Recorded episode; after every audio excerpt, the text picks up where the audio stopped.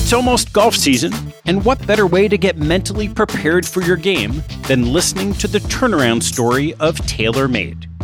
Episode 3 of Season 2 of Private Equity Deals released this morning, in which David Shapiro from KPS discusses the firm's investment from a colorful history, broken process, and a laundry list of repairs.